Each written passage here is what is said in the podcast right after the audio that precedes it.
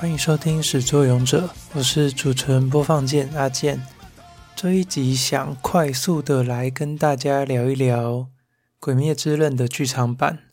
说是剧场版，其实也不能算剧场版。总之就是大概前两周的时候，我和朋友去电影院看了《鬼灭之刃》的第二部电影《前进刀匠村》。哦，然后如果有 follow 始作勇者的 Facebook 或 IG 的话，可能就会看到，当天除了发限动之外，还有发一则贴文。贴文除了票根之外，还有两盘意大利面。结果私讯问我意大利面在哪的人，比想要聊《鬼灭之刃》的人还要多。我也不知道为什么。如果你现在是用手机在听这集的啊，赶快去 IG 把它订阅起来。始作勇者不时会更新一些消息在上面啊，有的没的消息。好，回到前进刀匠村。我其实很难说这部是电影诶，因为其实这一部它在推出之前就有说，它要用油锅篇的第十和第十一集来当做它的内容。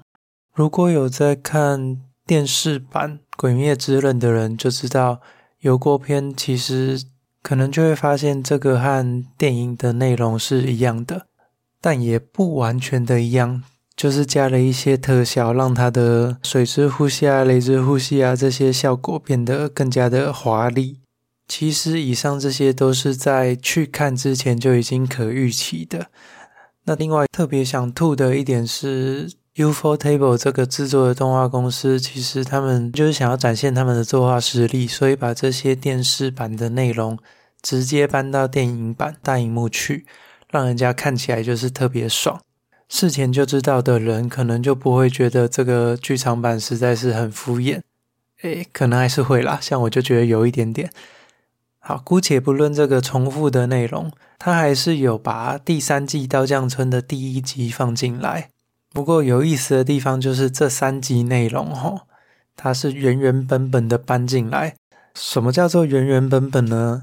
就是说它的这三集内容有它的片头、片尾。还有他广告的插页居然也放进来了，打架打到一半，突然给你插一个广告的 flash 过去的画面。诶，我是不是已经直接开始讲这部作品了？《鬼灭之刃》还需要介绍吗？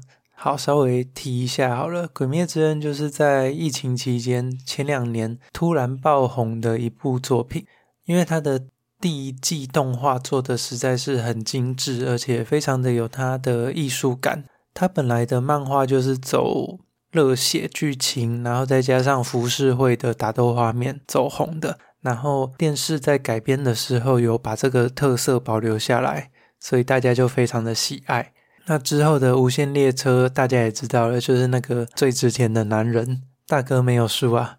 无限列车有多厉害呢？可以从他的剧场版后来还改成了七集的电视版，就知道他有多受欢迎了。当初我在看《无限列车》的时候，我就很好奇，漫画里面短短的五回六回的剧情，它怎么变成一部电影？结果 ufotable 还真的给它做出来了。这边补一个防雷声明哦，下面的内容基本上多多少少都会提到《鬼灭之刃》前进刀匠村的剧情，所以我先说结论，《鬼灭之刃》前进刀匠村我会推荐给。喜欢看特效，然后喜欢《鬼灭之刃》这部作品，想在大荧幕体验 ufotable 这家公司作画实力的人，去看了应该还是会蛮开心的。那如果是想要看新剧情啊，想要看电视版没有的东西，或者是一些花絮的人，基本上你就可以跳过这一部作品了。那接下来我就要开始讲《前进刀匠村》啦。虽然我觉得也没什么内容好讲的，但如果很在意的话，你可以到这边，然后就跳出去。好吧，那回到前进刀匠村，其实在我刚要开始看的时候，我就觉得好像有被爆雷了。原因就是刚刚我提到的那则 IG 贴文，我在发 IG 贴文的时候，我用 Hashtag 鬼灭之刃前进刀匠村，结果下面就出现一个条目，它是写说。鬼灭之刃前进刀匠村，还真的给我指到刀匠村门口啊！我就啊干，怎么好像知道他会演到哪了？这样子，那就直接来吐槽阶段好了。反正应该很多人都追完漫画版了。这部《前进刀匠村》的大荧幕版，它基本上就像是一个 MV 发表会，或者是 ufotable 他们在炫技，或者是 YouTube 人家做的总集篇。它里面总共放了五首歌啊，从第一季炭治郎篇的《红莲华》开始，然后也有用到一点点炭治郎之歌，再来就是无限列车篇的《盐》，然后第三首歌是。油锅篇的残响散歌，这边播完之后，他就开始演油锅篇的第十集。演完第十集的时候，他居然给你进了工作人员表，出来的时候有点傻眼，但是就就看吧。还好他把第十一集的片头给卡掉，不然我就要再听一次残响散歌。第十一集播完之后，当然就是要播他的片尾曲《晨曦将至》。基本上是很好听啦，但是在电影院看，你在家里就看到的东西，感觉就是怪怪的。到这边大概已经过完一个多小时了，然后就进入新的剧情部分了。刀匠村篇它一开始是从上弦们在无限城里面的会议开始，这一段其实我觉得蛮精彩的，有把上弦每一个角色的个性表现出来，像是乙窝坐在这边就一直很愤怒的样子。然后教主童磨就很不会看气氛，很欠揍，一直在跟其他人开玩笑。这一段无惨的戏份，我觉得没有像第一季的动画里面给人的魄力这么大，但反正它也不是重点，我们就看无限城的特效就好了。那一段的无限城里面的运镜转来转去的，用大荧幕看真的是非常爽，这样子。接下来的剧情我就不讲太多，因为之后电视版上的时候，有兴趣的人就会看到。简单来说，就是炭治郎和上弦六的两个人打完，受了很重的伤，然后治好伤之后，发现武器居然还没有修好，所以就决定去刀匠村看一看。然后到刀匠村遇到了可爱的练柱，差不多这样子就结束了。听起来很短，对不对？不过我相信这一段。到时候在电视版，他会把它改成至少三集以上的内容。好啦，《鬼灭之刃》上弦集结，前进刀匠村差不多就讲到这边，真的很短。让我补一些其他的心得好了。就是我觉得最近几年的动画组啊，他们虽然在改编作品的时候，把很多好的漫画介绍给大家，但是在第一季假如有做成功之后，第二季可能就会开始拖，或者是放慢内容，像《鬼灭之刃》就非常明显，基本上都是用打斗的画面来拖时间，然后片头跟片尾的重叠时间，你说它是介绍也好，但是它就是花了每一集可能要花一分多钟到两分钟来让人家回想前一集的剧情。那也不止《鬼灭之刃》，最近上的《进击的巨人》最终章。也不知道是第几次最终章了，它也有改编剧情越来越慢的这个情况。改编的好的话，其实就算了；但讲的极端一点，其实就会让人觉得有点在刻意放慢捞钱的嫌疑。毕竟这两部作品其实也都是漫画完结了，然后动画继续做，做完而已。上面讲完《鬼灭之刃》前进刀匠村的吐槽点和它的故事，虽然觉得这部。剧场版有点可惜，但还是蛮敬佩木棉花这家公司在代理的努力哦。他为了刺激票房，还有听角色的声优，炭治郎的花江夏树、霞柱的河西健吾，还有练柱的花泽香菜来台湾参加活动。